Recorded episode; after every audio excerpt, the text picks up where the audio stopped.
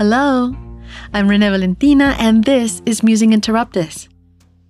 Yesterday, which was last week when I wrote this, I participated in one of those conversations about what age reveals about your inexperience or seniority. There are cases in which it reveals neither.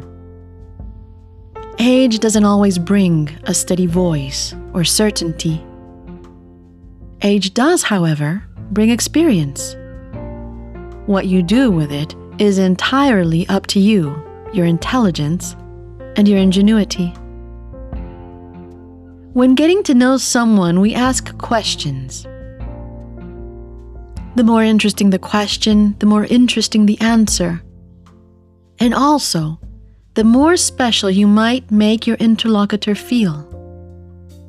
Because, really, getting to know someone is a gift in itself. So I propose asking, What have you done with your experience? It might be a more interesting question than, How old are you? Another question might be, What have you learned? What has been the hardest lesson to learn, and what lesson haven't you learned? These questions seem to be awfully personal. Yet they make for some very interesting conversation. It is also an opportunity to share the wealth of knowledge. I find people are all too protective when it comes to socializing information that may be key to avoiding someone else's injury, a mistake, or ending up with egg on your face. Not literally. Remember, there are many idiomatic expressions in this podcast. The question, What have you learned? can also be embarrassing to answer if you express you haven't made any headway on certain issues ever. Imagine that conversation. Hello, what's your name? Ralph. Oh, what an interesting name. What does it mean? They answer something mystical and related to power. Ralph would say, Wolf Council. Then you might ask, What lessons have you had a very difficult time learning, Ralph? If they play along, they might say they have abandonment issues and haven't gotten over the trauma of being picked last on the playground. Two very common issues. This is a reason you might not see me raising my hand to play any type of sports. Especially sports where balls are likely to be thrown in the general direction of my head. No baseball, soccer, football, volleyball, basketball, much less dodgeball for me. No, thank you.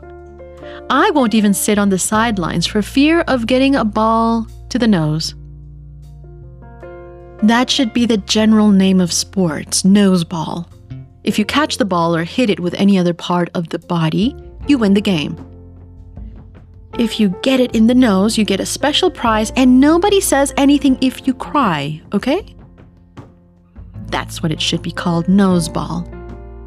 I hated group sports that involved balls when I was growing up. My nose used to be very cute. After all the nose balls, I have a pug nose. That is where pugs come from, playing with balls. Well, evidently that question just won't fly. You can see why a conversation with a question like, What lessons haven't you learned? could be embarrassing. Better save that for a conversation down the line. Stick to what's your favorite sport and avoid asking questions about ball trauma to the nose. A good rule of thumb is to not be intrusive while still expressing interest. In that light, how old are you? Just might be a great question. Perhaps an even better question is What is your favorite number? That won't get you into much trouble, unless the answer is risque. Like zero, one, zero, or just one. Imagine if the answer is 7 Eleven, 69, 666, or even better, 4 plus the multiplication of 10 times 2. You might get into a little trouble, but you might also have a lot of fun.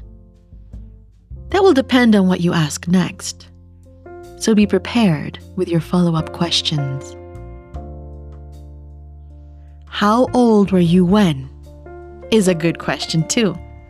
How old were you when you learned birds and lizards have ears? So it is not so much about the person's age as it is about sharing facts that might be new to the other person. If it is funny, you get 10 points on your overall score.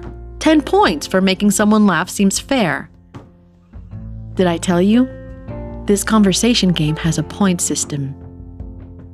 Hmm, maybe I should have started out with that. Thank you for listening.